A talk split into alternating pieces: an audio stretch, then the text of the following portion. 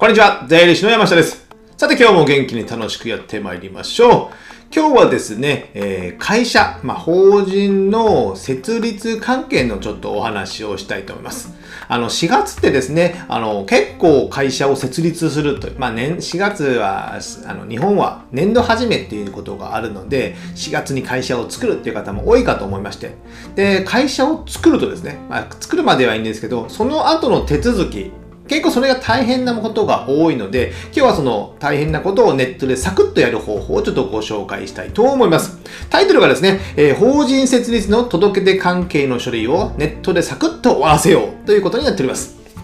あのね、会社設立するのは、まあ今ね、僕は以前紹介したね、会社設立フリーとかで、ネットでね、結構簡単にできるんですよ。で、自分で書類を印刷して、それを法務局に持っていけば、会社は設立できる。まあ、あと司法書士さんとか行政書士さんに頼めばですね、会社は簡単にできるんですけども、その後の手続き、えー会社を設立した後の手続きっていうのが結構煩雑なんですよ。何かというと、まず税務署に会社を作りましたという報告をしなきゃいけない。報告しなくても分かっとる思うって感じですけどね。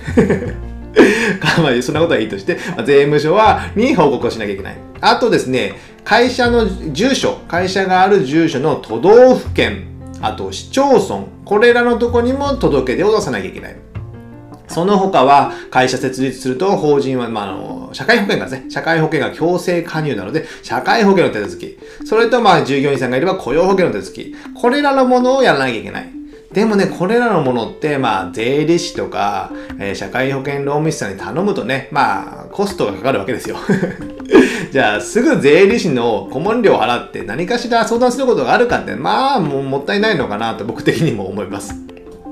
ですので、この辺はご自身でもうサクッと終わらした方がいいと思うので、ちょっと今日はこの流れをネットで紹介したいと思います。やれる流れですね。をご紹介します。で、まあ、やる方で、まあ、本当にやり方は3つあって、まあ、税理士とか社会保険労務士に相談する。金払えばすごこれはすぐできるってことですね。で、2つ目が、あとね、もう直接税務署に行くってことです。税務署。あと、社会保険事務所とか、雇用保険のなんなんとかとかね。よくわかんないんですけど、その辺は。まあそこに直接自分で行く。そしたらですね、もう結構税務署は親切丁寧に教えてくれます。税務署は怖いとこじゃないですよ。警察よりも優しいんじゃないですかね。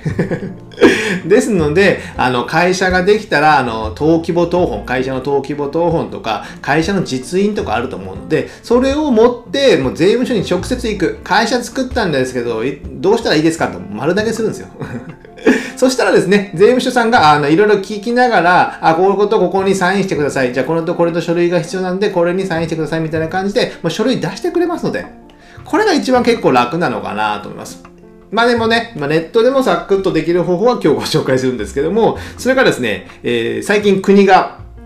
作ったサービスで、えー名前がですね、法人設立ワンストップサービス。概要欄にリンク貼っておきますので、それも見ていただけたらいいんですけども、法人設立ワンストップサービス。なので、ここのサイトで全てやれば、先ほど言った税務署、市町村、県とかですね、都道府県とか、あと社会保険、雇用保険関係も全てできる。ような手続きになってます。先ほど僕も覗いてみたんですけども、これは結構いいかなと思いました。ただですね、一つ。ただ一つ。あの、注意点というか、僕もね、いろいろそこ触ってみたら、これがやりにくいと思ったので、そのと、ちょっとそのやり方、対処法をちょっとここでご紹介します。あのね、そのワンストップサービスのサイトに行くと、簡単問診申請っていうのがさ、簡単問診申請っていうのが、まあ左側ぐらいかな。大きくボタンがあります、そこをクリックすると、あなたの会社はどうですか、どうですかって、いつも、いくつか質問があって、それが、はい、いいえとかわからない。とかいうのを答えながら、最後にボタンを押すと、あなたはこういった申請書、届出書を出したがいいですよっていう一覧が出てくるんですよ。これ楽です。あ楽ですよね。いや、ここが問題なんですけど、その質問の内容が難しすぎるんですよ。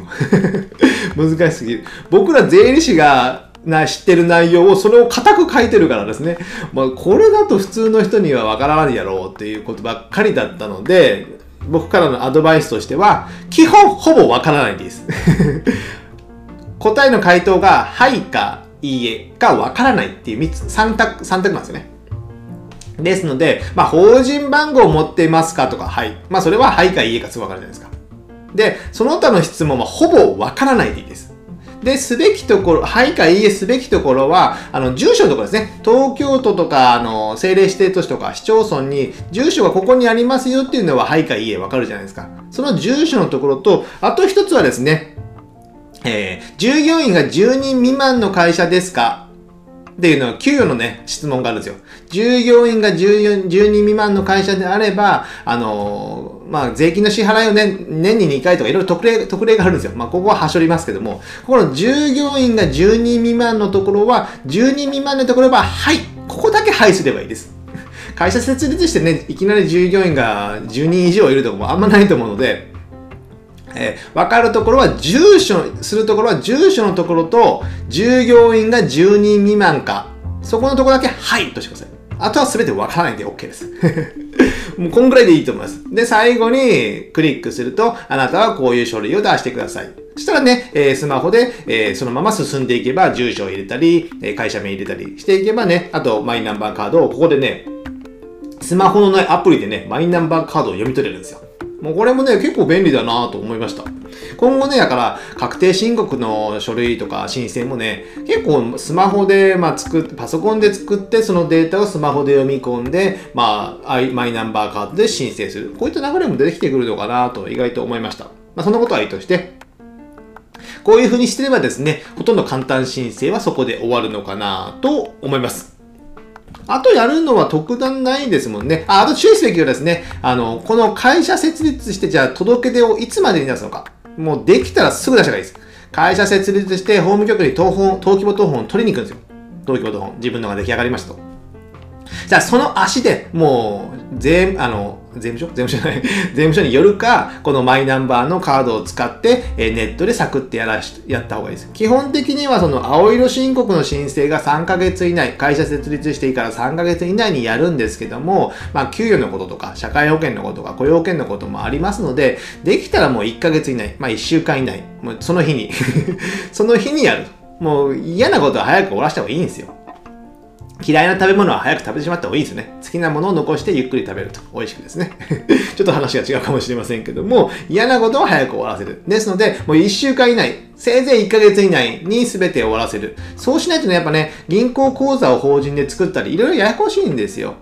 ですので、早めにこれはやる方がいいのかなと思います。あとね、最後に、ね、賢いやり方。賢いやり方を一つご紹介すると、まあ、あんま人には言っちゃいけないですよ。あのですね、あの、まあ、会社設立したらですね、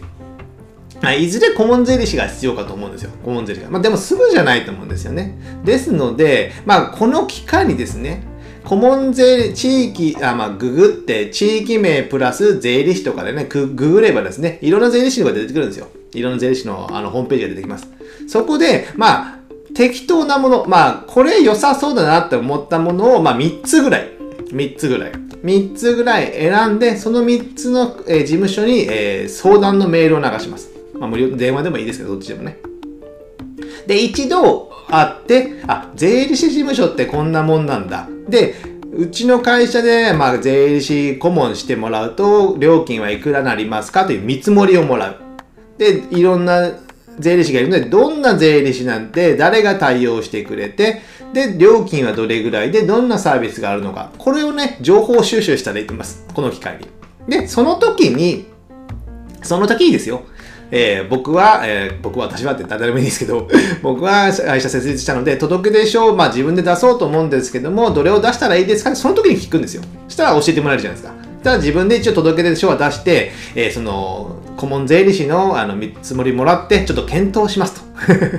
検討しますっていうのを3つ出すんですよ。3事務所ね。そしたらね、えー、税務、税理士事務所の種類、どういう人がいるって、どういう料金体系でどんなサービスをやってるのかっていうのが、この3つ見るとね、比較できるんですよ。1つだけだとちょっと比較しようがないので、3つぐらい見て、えー、話を聞いてみる。これっていうのはね、結構ありなのかなと思います。そうすればね、届け出関係は、えー、税理士事務所から教えてもらっても、そのまま自分で出せばいいので、もう無料でできますからね。で、いざとなって、まあ、何ヶ月後かに本当に必要になれば、顧問契約を結べばいいだけの話になるので、まあ、すぐには必要ないかなと思うので、まあ、このね、お得なやり方、うん賢いやり方をやってみてはいかがでしょうか。あとね、まあ、法人設立自体もですね、ネットで最近は簡単で、もう格安でできますので、えー、概要欄にね、僕のね、前、えー、放送した、新設法人フリー、会社設立、会社設立法人、あ会社設立フリーか っていうサービスを解説した動画も貼っておきますので、そちらを確認いただければなと思います。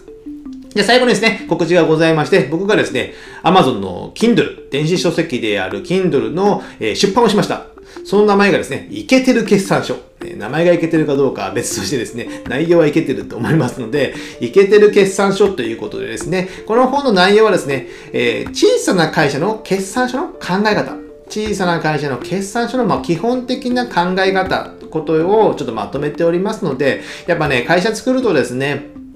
あの、決算書っていうものが出来上がるんですけども、これをね、もう雑に扱う。まあ、税、顧問税理士にちゃんと言わなきゃいけないんですよ。で、自分も社長も知識を持っておかなきゃいけない。これがね、傷んでくると、やっぱね、融資が受けれなかったりとかね、えー、あの赤字になったりとか、そんなぐちゃぐちゃになってしまうと、やっぱ会社自体にもう価値がないような感じになりますので、ぜひこの基本的な考えを、このイケてる決算書の本で読んでいただいて、